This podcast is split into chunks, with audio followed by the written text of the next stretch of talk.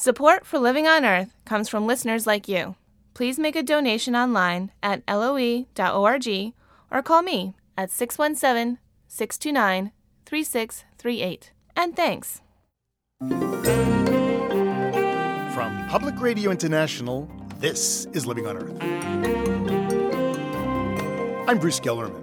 It's lights out for the power plant of the future Federal funds go up in smoke as the government pulls the plug on an ambitious project designed to capture greenhouse gases from burning coal. People's conception of how much it can deliver is probably wildly overrated. One just has to put a big question mark on it. Is carbon capture just a pipe dream? Also, banks hedge their bets on the risky business of building coal plants. And extra, extra, read all about it, Bear in the Woods, going nude to sell papers. In many ways, this was the first reality show. They didn't have television, but they did have daily newspapers, and they were able to uh, chronicle his adventures every day with messages he wrote in birch bark. The naked truth about frontier fakery and more this week on Living on Earth. Stick around. Support for Living on Earth comes from the National Science Foundation and Stonyfield Farm. From the Jennifer and Ted Stanley studios in Somerville, Massachusetts, this is Living on Earth. I'm Bruce Gellerman in for Steve Curwood. Half of the country's electricity comes from burning coal. But along with the energy, coal pumps a lot of greenhouse gases into the atmosphere, contributing to global warming. The coal industry says it can meet the challenge of climate change with technology called carbon capture and storage, basically grabbing the CO2 and putting it back where it came from, in the ground. Maybe you caught this TV ad by the coal industry. We're committed to a future in which our most abundant fuel, coal, generates our electricity with even lower emissions, including the capture and storage of CO2. Unfortunately, this technology suffered a major setback recently when the federal government pulled the plug on FutureGen, a prototype of the coal fired power plant of the future. And as Living on Earth's Jeff Young reports, that raises questions about the future of coal. You know that a once obscure energy technology has become pretty important when it becomes an applause line in the President's State of the Union address. Let us fund new technologies that can generate coal power while capturing carbon emissions. That applause came from both sides of the partisan aisle. Nearly everyone in Washington with a plan for climate change is banking on carbon capture and storage, also known as sequestration, to play a big role. Energy Secretary Sam Bodman says it's crucial to the future of coal. The heart and soul of using coal, which we are great believers in, is going to be using carbon capture and sequestration, and that's exactly what we're trying to accomplish. The U.S. government's already spent about 480 million on carbon capture research. Department of Energy labs look for ways to strip CO2 from coal. Other scientists look at how to safely and permanently store the gas underground. Geologist Sue Hovorka has a project that pumps pressurized CO2 deep underneath an old oil field in Texas to see if it will stay put. Hovorka says her research shows carbon capture can work, but it's not cheap or easy. Sequestration is absolutely doable. If I got to say one thing to people out there, it would be that if you want power that reduces your guilt of releasing CO2 to the atmosphere, you can have it. The question is, do people want it? Because it's not free and the price is taking a toll on the biggest carbon capture project yet proposed. For the past four years, the centerpiece of that research by both the government and the private sector has been FutureGen. FutureGen is further ahead than any other such plant in the world. That's Mike Mudd with the FutureGen Alliance. Two dozen of the world's biggest producers and users of coal joined with the Department of Energy to plan the first zero emissions coal power plant. After three years of study, the Alliance met in December to announce where the plant would be built. So now the moment we've been waiting for. The Alliance intends to select Mattoon, Illinois, to host the FutureGen project. But before it could even break ground, FutureGen's future was already in trouble. A study by MIT found the project poorly structured, and its cost kept climbing. Originally estimated at about a billion dollars, it ballooned to nearly twice that. With the government expected to pick up three quarters of the bill, the Energy Department was having second thoughts. Just two days after the president highlighted carbon capture in his speech, Energy Secretary Bodman pulled the plug on FutureGen. I felt that it didn't make sense to go forward. It was at that point in time that I blew the whistle on the project. Bodman insists he's not scrapping the project, but rather restructuring it to clarify its purpose and get industry to pay a greater share of the cost. Those private sector partners were disappointed. FutureGen Alliance member Paul Thompson with the energy utility company E.ON says it will be much harder for his industry to learn how to apply carbon capture on a commercial scale. If you don't have a FutureGen, I think you're just going to delay the time frame for getting the answers that we need. It's not yet clear if the companies involved will continue with the restructured project. On Capitol Hill, anxious coal state senators like Wyoming's John Barrasso and Jon Tester of Montana let Bodman know they were not happy. And with this change with FutureGen, I think that confidence is eroding. I echo Senator Barrasso's comments. Uh, we have to have the technology. The most optimistic target for a FutureGen startup is now 2015, four years later than originally planned. Energy experts say it raises real doubts about the promise of carbon capture as a climate solution. I don't think it's a good sign that the government and industry could not get their act together, figure out what this project was supposed to be, and then do it, given how important it is for the future of the country and the planet. Joseph Romm served in the Energy Department during the Clinton administration. Now he's a fellow at the Washington think tank Center for American Progress. Romm says the sheer volume of CO2 from coal presents more hurdles. Simply moving it around would require miles of new pipelines. A large release could prove fatal, and there are risks to underground water supplies.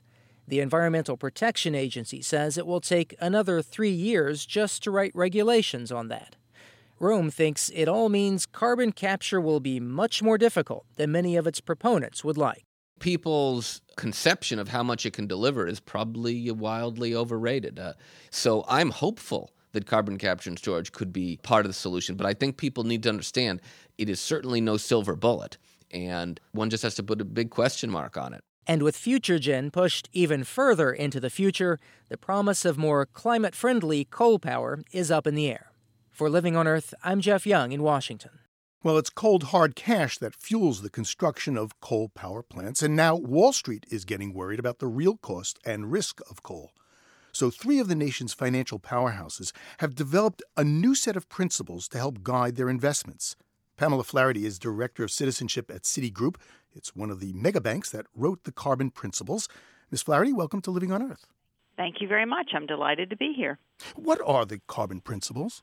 The carbon principles are a set of guidelines that enable uh, financial institutions and their U.S. utility clients to evaluate the risks involved in financing various kinds of conventional power plants. Conventional being coal. Coal and other kinds of fossil fuels. So, what's the first carbon principle?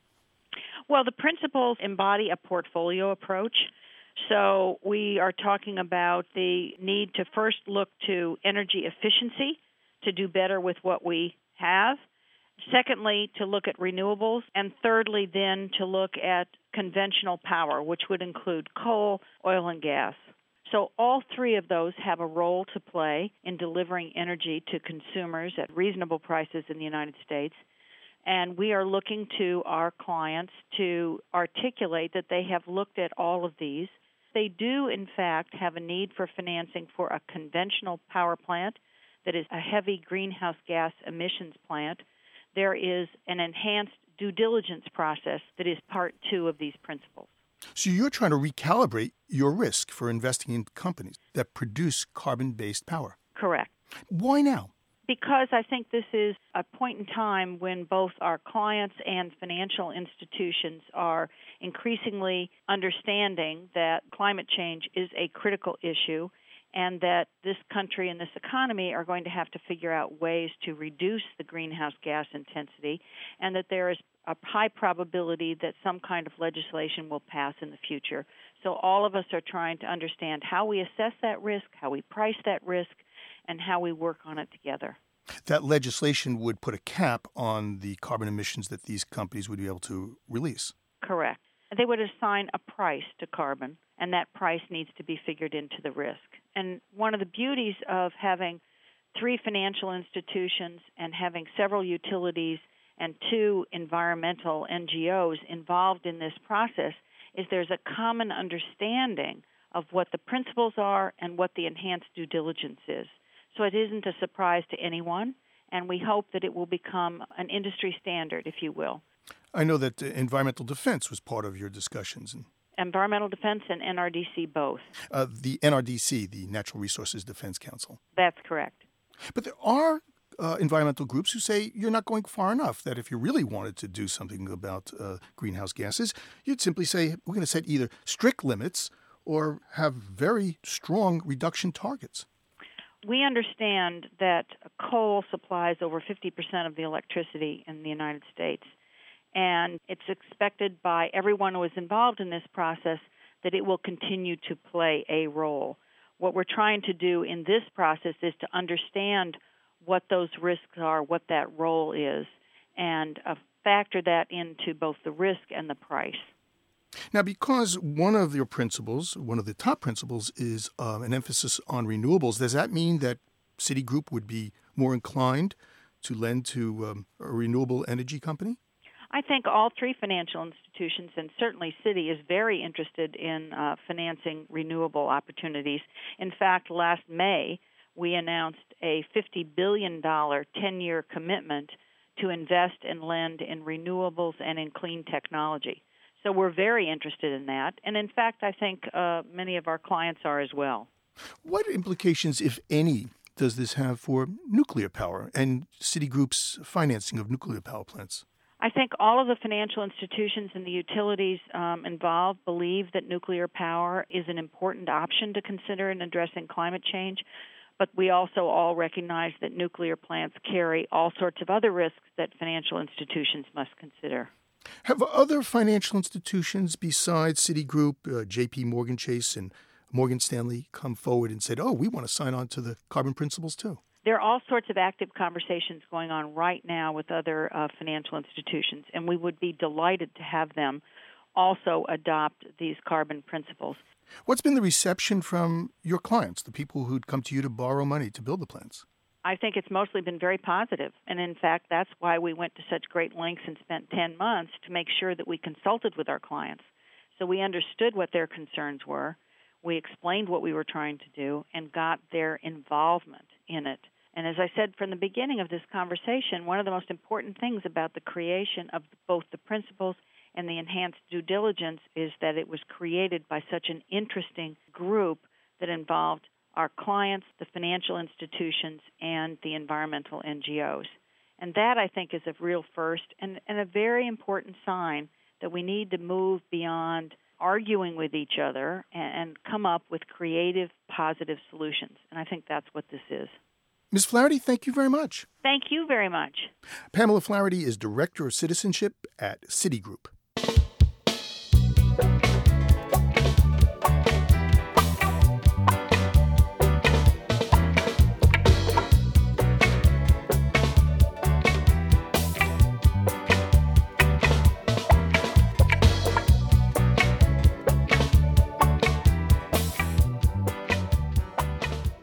Ahead, the bare truth about going naked in the woods. Stay tuned to Living on Earth.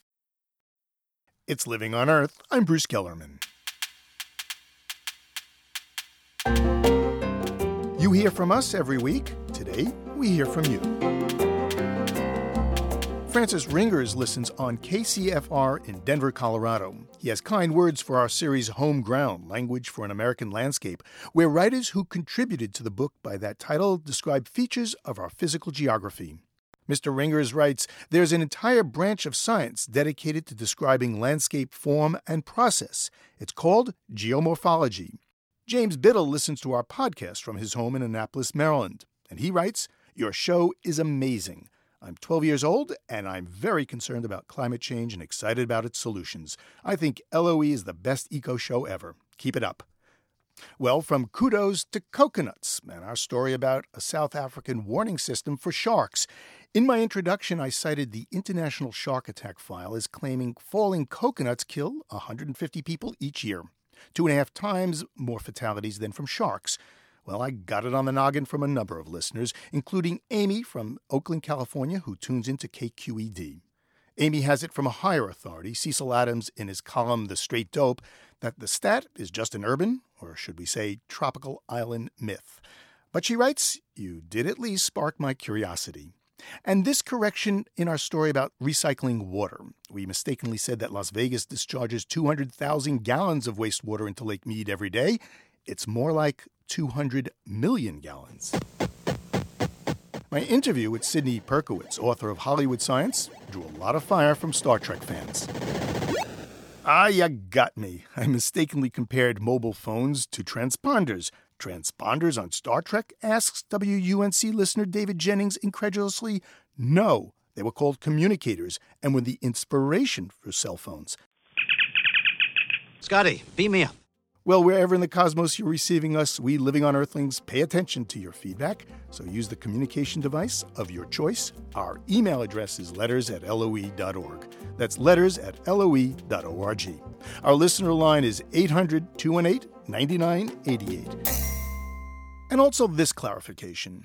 I recently interviewed Ken Klemm, who raises 600 head of buffalo on his Kansas ranch and says, unlike beef cows, buffalo or bison are carbon neutral because of what they eat grass versus grain for cows.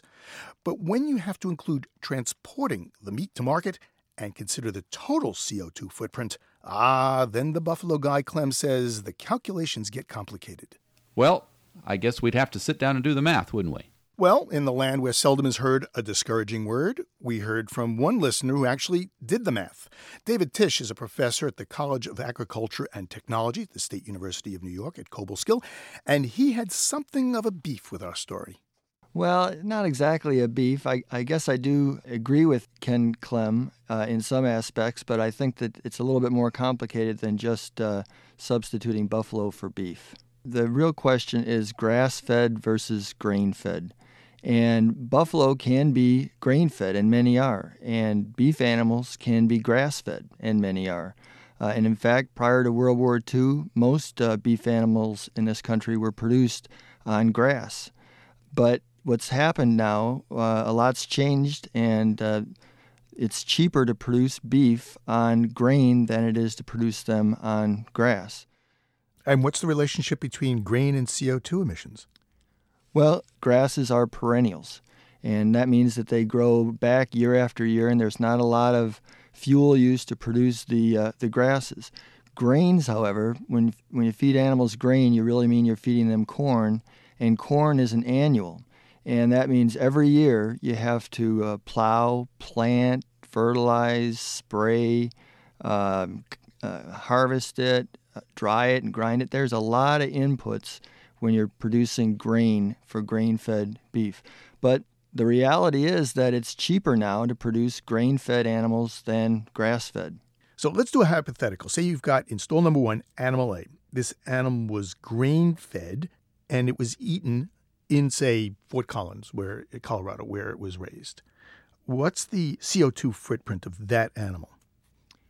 The grain fed animal with no transportation would result in about 1.6 pounds of CO2 emissions per 12 ounce steak. So more CO2 is produced than the steak itself? That's right. More CO2 is produced during the production when it's grain fed than it would be actually for transportation if you didn't use grain. Okay, then behind stall number two, we've got animal B, and this one was not grain fed, but it was shipped from, say, Fort Collins, uh, Colorado, to, to me here in Boston. What's the CO2 footprint of that one? That one, CO2, is about 0.3 pounds of carbon dioxide. Whoa, a big difference. There really is a big difference. So it's not the transportation, it's the grain. That's right. All the inputs of fuel to, to produce the grain result in more carbon dioxide emission than even transportation 2,000 miles. So Ken Klemm's claim and the Buffalo guys is correct then. It really is correct, but if everybody decided to switch to a grass fed beef product without changing their consumption, uh, there would be another impact on the environment because it takes more land to produce grass fed beef than it does to produce grain fed. So I think the bottom line is that everybody should be eating grass fed. Less impact on the environment in terms of CO2 emissions, but we should be eating less beef because less beef means that there won't be additional land having to be uh, devoted to beef production. Well, a lot to chew on. it really is. It's quite a complicated deal. David Tisch is a professor at the College of Agriculture and Technology at the State University of New York at Cobleskill. Well, Professor, I really enjoyed our conversation. Thanks a lot. You're welcome.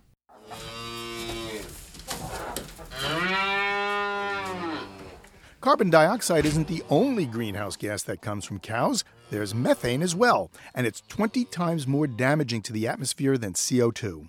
That's why Swedish scientist Jan Bertilsson is trying to measure just how much methane comes from cows, and it takes some doing. Dr. Bertilsson joins us from his lab at the Swedish University for Agricultural Sciences in Uppsala. Welcome to the show. Oh, hello. How do you measure the methane from from a cow? You can do it by putting them into a, a airtight room and collect everything that comes out from them, but that's uh, laborious and costly and so on. But there is a method where we use tracer gas. We let out a specified amount of sulfur hexafluoride and uh, we can calculate how much methane is produced. But we are collecting the gas all the time near the nose of the animal. We have a special uh, collar around the head of the cow where we collect the gas. You're getting the gas from the cow's nose? Nose, yes.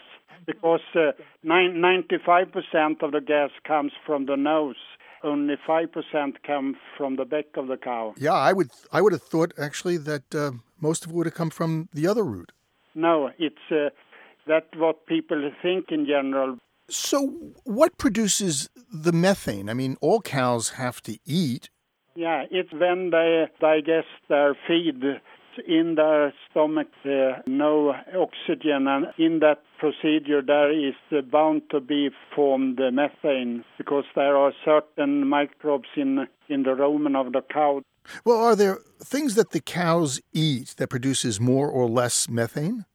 In general, we think that it's grass and grass products would probably give a little more than grain or like corn or that sort of thing. So, in fact, one of the things we are looking into is feeding more grass products will give more methane. And especially, we have in this country a large interest for organic production. And in that sort of production, more grass is fed to the cows. And one suspicion is that that might give more methane, and that's something we want to check. How often do cattle belch? Uh, they do it all the all the time because they spend a lot of, of their days on eating and chewing. So I would say that at least two thirds of the day they will spend on, on chewing and, and ruminating, and all that time there will also be gases let out from their stomachs. Because if they don't, sometimes if the, it's blocked in some way or another, then the animal is in danger. She will, uh, in the end, she will die if she can't get rid of all these gases. Who's interested in your research? Uh, there is a demand from from the trade. They want to label their products on that they have a good uh, effect on the environment, and also uh, the Environment Protection Agency in this country. They want to report emissions of greenhouse gases, and they want this, want accurate figures on this from animals and from agriculture. Well, I want to thank you very much, Dr. Bertilsson. It's a real pleasure. Nice to talking to you. Jan Bertilsson studies burping cows at the Swedish University for Agricultural Sciences in Uppsala, Sweden. Who let them cows out? Moo,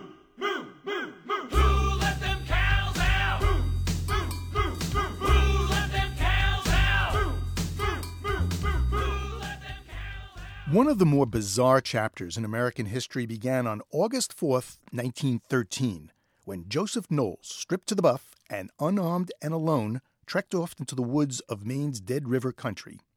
Two months later, he showed up in Canada, dressed in bark sandals, deer hide, and a bearskin, happy and well fed, demonstrating that modern man could thrive and survive in the wilderness. Knowles' exploits made him a national celebrity.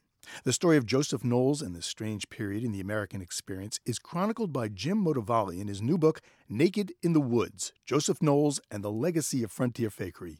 Jim Motavalli joins me from Connecticut, where he lives. Mr. Motavalli, thank you very much. Great to be on. This guy, Joseph Knowles, was quite a character. He was indeed a character, and um, he definitely comes across as as one of the more colorful figures from that era. You know, history can tend to be sort of gray, but uh, he was definitely in Technicolor. Well, let's go to the story. He is commissioned by the newspaper, the Boston Post, to go off and survive in the wilds of, of Maine. Yes, this was a period of sort of, you could say that there was high anxiety in the American public then about the end of the frontier because the California had been reached. There was really no new areas to explore on the American continent. Workers were shifting from farms to factories. The country was mechanizing. It was a period of industrialization. And people were a little bit disconcerted about this change, and they thought they were losing their connection to the to nature and to the earth. And as a result of this, I think that Knowles's timing was really excellent. He went into the woods at right the right time to get the most uh, attention to himself. Well, they take uh, Knowles up on his offer, and uh, he treks off into the north woods of Maine and survives. He does indeed survive. He kills a bear. That was probably the highlight of his adventures in the woods. He killed a bear and some deer. He made uh, things out of uh, deer hide, and he wore the bear skin, and he made simple tools, and uh, he emerged really smelling like a rose. And it's not surprising that something like 100,000 people were there in the streets of Boston when he arrived by train, and it was really a media frenzy for something like a week. He taps into this zeitgeist, this longing for an American nostalgic period when, uh, you know, primitive man survived in the wilds. Yes, there was definitely a connection with uh, frontier figures like Daniel Boone and Davy Crockett and uh, Kit Carson and certainly the sight of him in a bearskin and um, with his primitive tools that he made in the woods, it was extremely iconic. And uh, in, in, many ways, this was the first reality show. They didn't have television, but they did have daily newspapers, and they were able to uh, chronicle his adventures every day with messages he wrote in birch bark that he left to be picked up. And he was even able to illustrate them with charcoal sketches that he did. So this really got the reading public uh, very keyed up.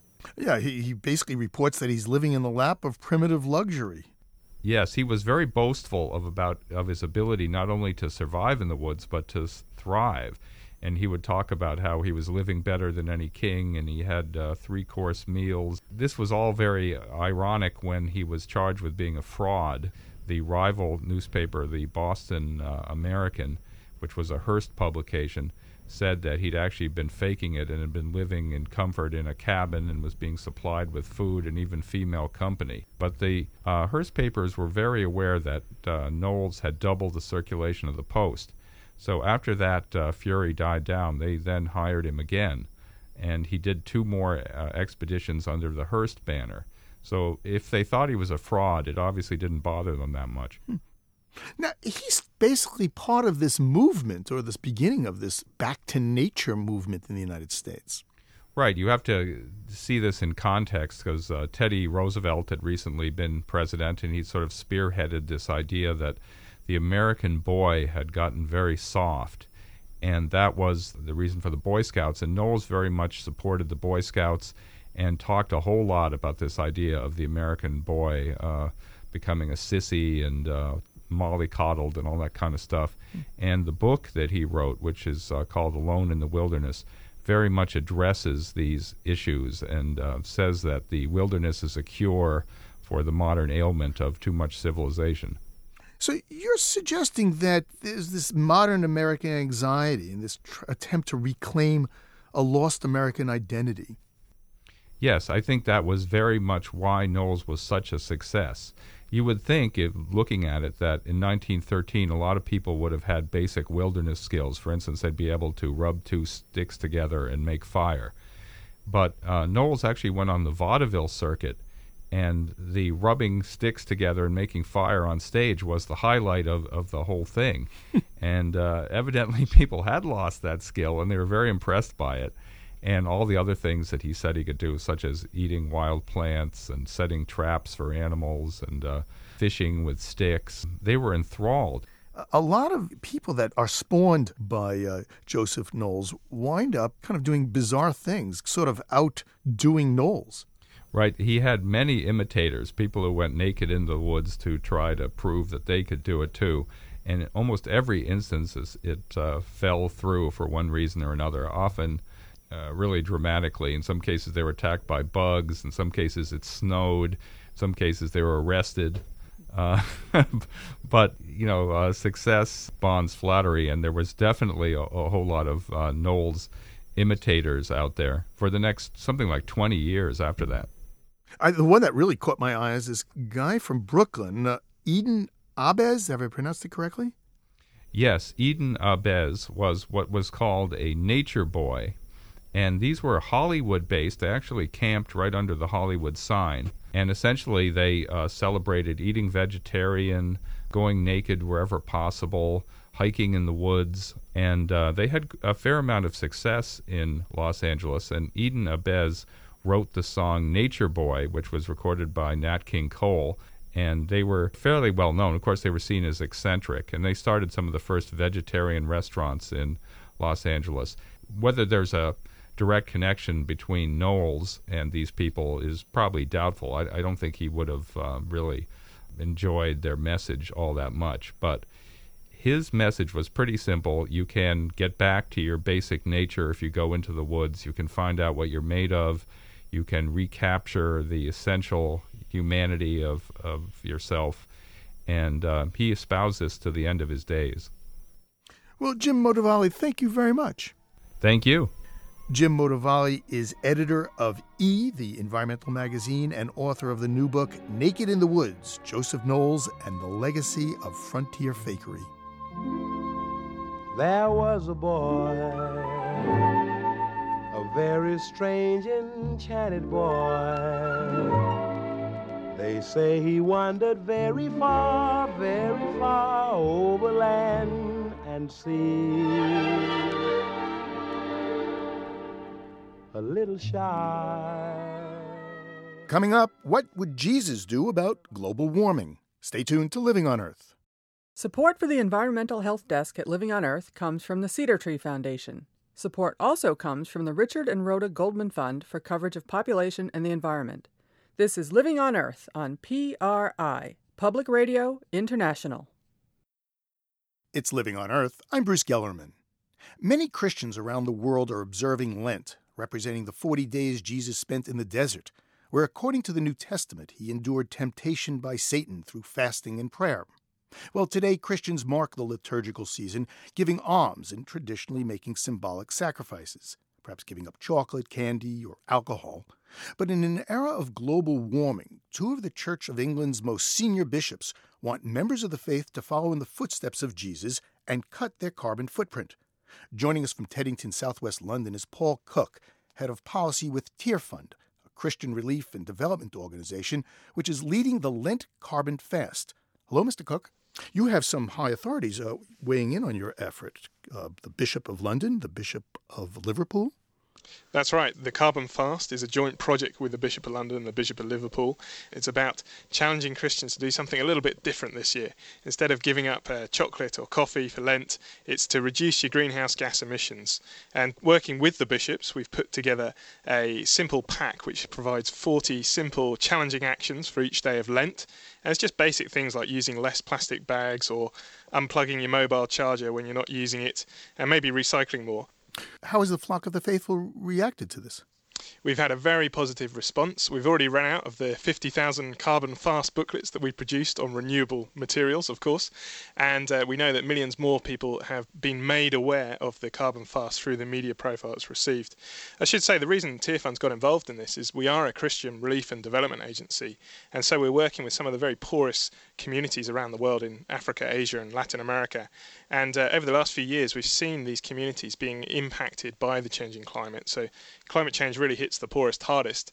But of course, the, the causes of climate change are back in the UK, in the US, in other developed countries where we emit much more greenhouse gas than we should. And so, you know, this Lent, uh, the carbon fast is a great way to kind of challenge us to, to do something about that, to uh, rectify some of that injustice. So, what are some of the other 40 ways? Um, we've got a number of things lined up. As I say, there's uh, some basic stuff like checking your home for drafts, taking a, a, little feather and running it along the side of your window, seeing are there drafts there. Uh, other things are things like insulating your roof uh, to make sure, again, that you're using less heating. We're getting people to replace uh, their old light bulbs with new energy efficient light bulbs. And we estimate that if you took these actions, then you could reduce the greenhouse gas emissions of your household by up to 50%. Well, Mr. Cook, what are you going to give up? my myself and my family we've been doing the carbon fast as well. So yesterday we unscrewed our light bulb, uh, which is the first act of the carbon fast, and this morning we have been checking our house to see actually are there any drafts, is there excluders that we do need to fit. So we're looking at it in our own house and our own lifestyle. And one of the things we've also been looking at is how many flights we take and, and where we go on holiday and whether we could be reducing that uh, we feel it's really important for us actually. If, if we're calling others to do this, we need to be doing it ourselves as well.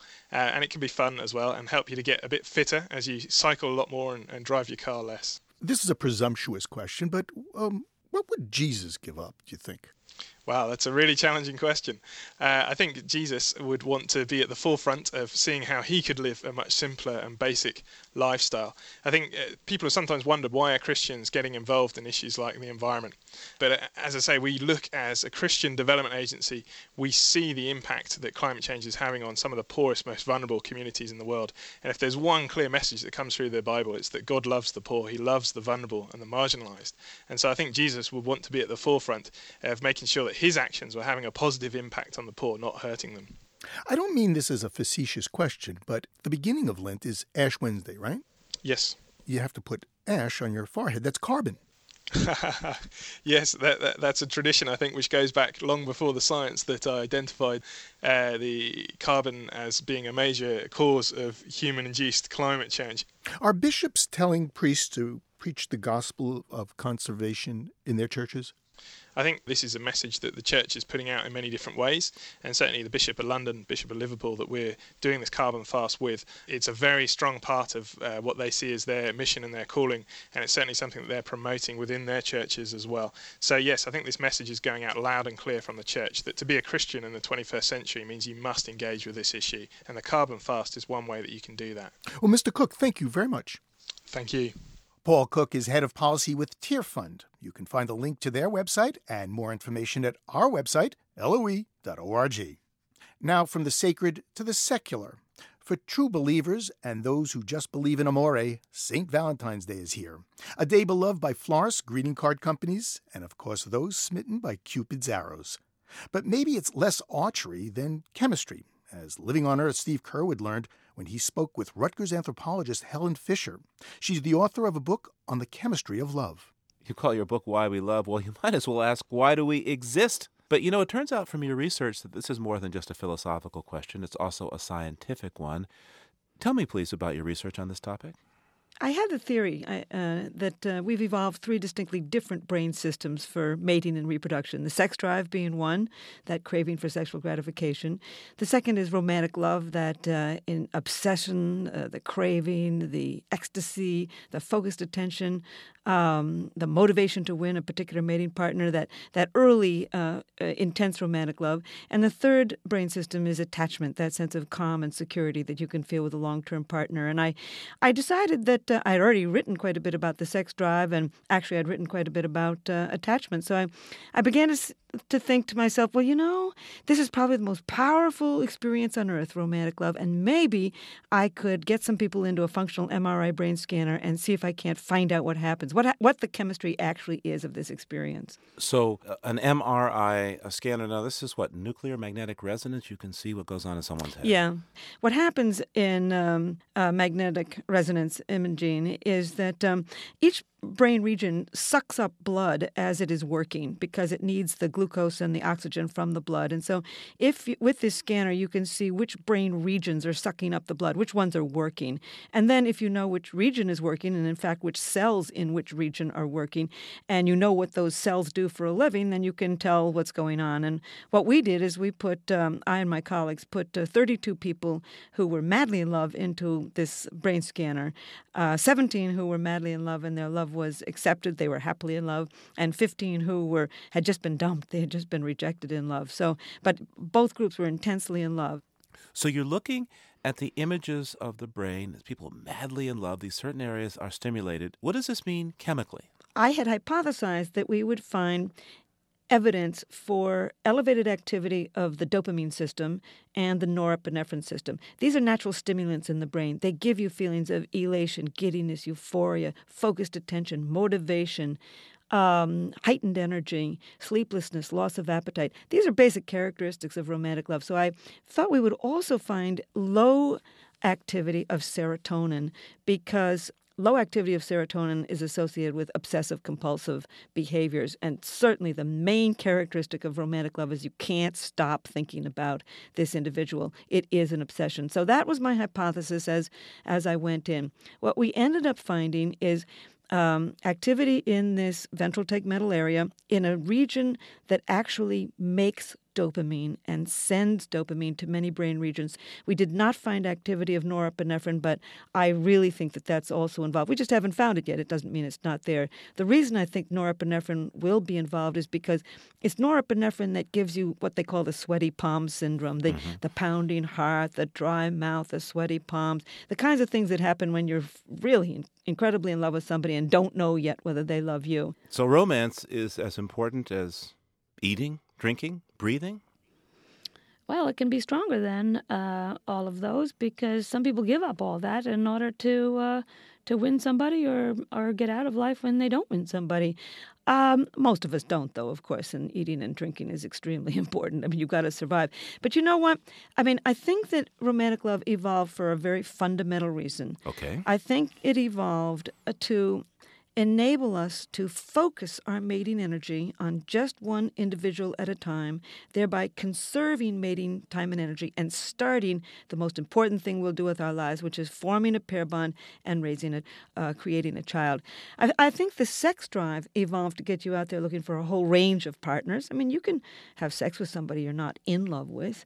And I think that attachment, that third brain system, that third drive, evolved to enable us to tolerate this individual at least long enough to rear, rear a child together. So I think these three different drives the sex drive, romantic love, and attachment all are operating in all kinds of combinations to, to direct our reproductive lives.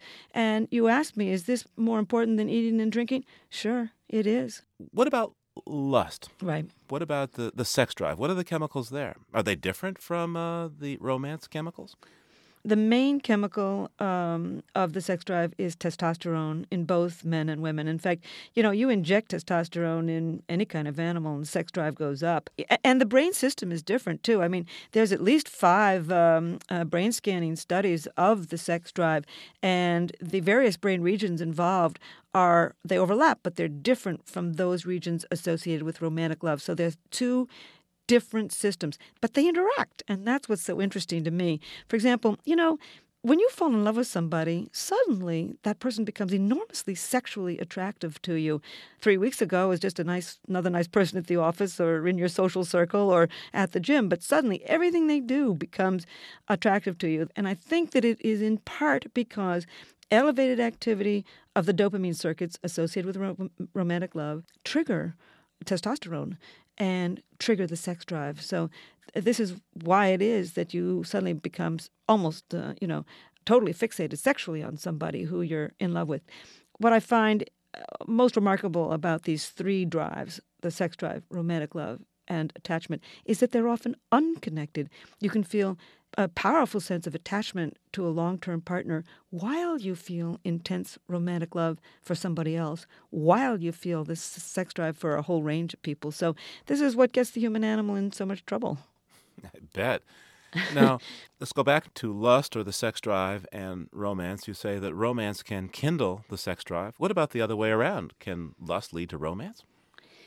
Not always, of course. You know, uh, most liberated adults have copulated with somebody who they never fell in love with. In fact, they would have liked to have fallen in love with them and couldn't do it. But it certainly can happen. And it can happen, I think, in part because with orgasm, uh, there's a, a, a, spike of dopamine. It just shoots up and shoots down again.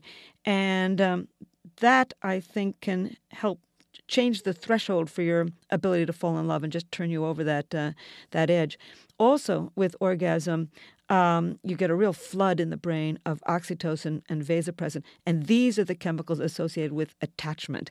So, casual sex isn't always that casual. As a matter of fact, I think women are more vulnerable to, than men are because, as it turns out, um, seminal fluid has in it all the chemicals in it for the sex drive, the testosterone and estrogen, uh, oxytocin and vasopressin associated with attachment, and uh, dopamine and norepinephrine associated with romantic love. So a man is actually doing some chemical finagling when he deposits his sperm. So, you know, casual sex can be casual, but generally it's not. Now, you also said that you looked at people who had just been jilted or dumped or crushed. Right. What happened in their brains? Well, first of all, Steve, I want to tell you how hard that was to do. You know, I interviewed all these people uh, before I put them in the machine, but people who've just been dumped are in horrible shape. I mean, there were times that I had to go step into a dark room uh, and collect myself and then go back and talk to them because uh, some of these were furious, some of them were almost paranoid, uh, some of them were they were deeply depressed. I mean, it, romantic rejection is, is no joke, and um, so what I did, um, they did the same experiment. Um, you know, they would look at a photograph of their sweetheart, and they would also look at a neutral photograph. We found a lot of things, but among the things that we found is we found activity in a brain region, the insular cortex, where other experiments have found, shown that this particular region is associated with physical pain in the skin and muscles, not just psychological pain when you're rejected, but physical pain. We also found activity. Um, in a brain region called the nucleus accumbens. It's a brain region this particular part of the nucleus accumbens is associated with risking, taking big risks, actually gambling, gambling for money, uh, taking big risks for big gains and big losses. And of course, that's what you do when you've been rejected. You're just willing to do just about anything to win this person back. And then we also found activity in a brain region near the front of the brain called the lateral orbitofrontal cortex. And this brain region, this particular part of the um, of the cortex, is associated with three things: obsessive and compulsive behaviors, and of course, you obsessively think about this person, um, with controlling anger, and that's one thing that happens when you get dumped. You get angry. Most people do. And um, last but not least, this is a brain region associated with what scientists call a theory of mind. And what theory of mind is, is when people do it much probably much more than other animals, projecting yourself into another person's shoes and thinking, what is he thinking about? What is he doing? What is he planning? He's thinking about this or that. That's theory of mind, and that's what happens when you get rejected. You you feel physical pain. You're willing to take huge risks. Uh, uh, you're you you're constantly wondering what this other person is thinking. You're obsessively thinking about them, and you're trying to control your anger. What is the secret of making love last? I mean, can you tell us what you found about this? I, I want to say, first of all, that there's very nice data that in long term attachments, you can make love last. That indeed, if it's a very good relationship, there often is a, a continual thread of romantic love in the relationship as well as deep attachment to the person. You'll feel the romantic love when you're on a vacation, when suddenly you go out on a date with your husband or wife, when something fun happens, when he cracks a joke, when he's wearing a beautiful suit, et cetera, et cetera. It can come back. But anyway, one of the ways to sustain romantic love in a long term marriage is to do novel, exciting, slightly dangerous things together because novelty drives up uh, the activity of dopamine in the brain. This is why vacations can be so exciting, just doing something new. Helen Fisher's book is called Why We Love The Nature and Chemistry of Romantic Love. Thank you so much, Helen Fisher. Thank you. Let's fall in love. Why shouldn't we fall in love? Our hearts are made of it. Let's take a chance. Why be afraid of it? Our interview was conducted by Living on Earth's Steve Curwood. Let's close our eyes and make our own paradise. On the next Living on Earth, living forever, it just might be possible. According to my models, we will be adding more than a year every year to your remaining life expectancy in about 15 years. So as you go forward a year, your life expectancy will move on away from you. Leaps and bounds for lifespans thanks to scientists and nanobots. Next time on Living on Earth. We leave you this week with a bit of snap, crackle, and pop. The Canada Glacier is a small ice mass in Antarctica's Taylor Valley. As the weather warms, the glacier melts and produces streams that feed lakes to the east and west. And by the way, since this glacier only gets about four inches of snowfall every year, it's considered a cold desert. Doug Quinn recorded these clicks and clacks for the WildSanctuary.com CD, Antarctica.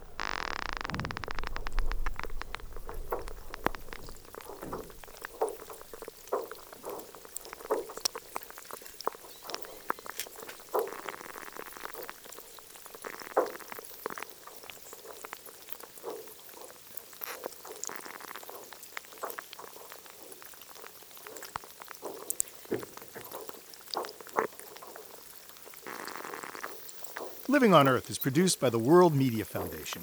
Our crew includes Ashley Ahern, Bobby Bascom, Eileen Bolinsky, Ingrid Lobet, Helen Palmer, Emily Taylor, and Jeff Young, with help from Jennifer Basler, Sarah Calkins, and Mitra Taj.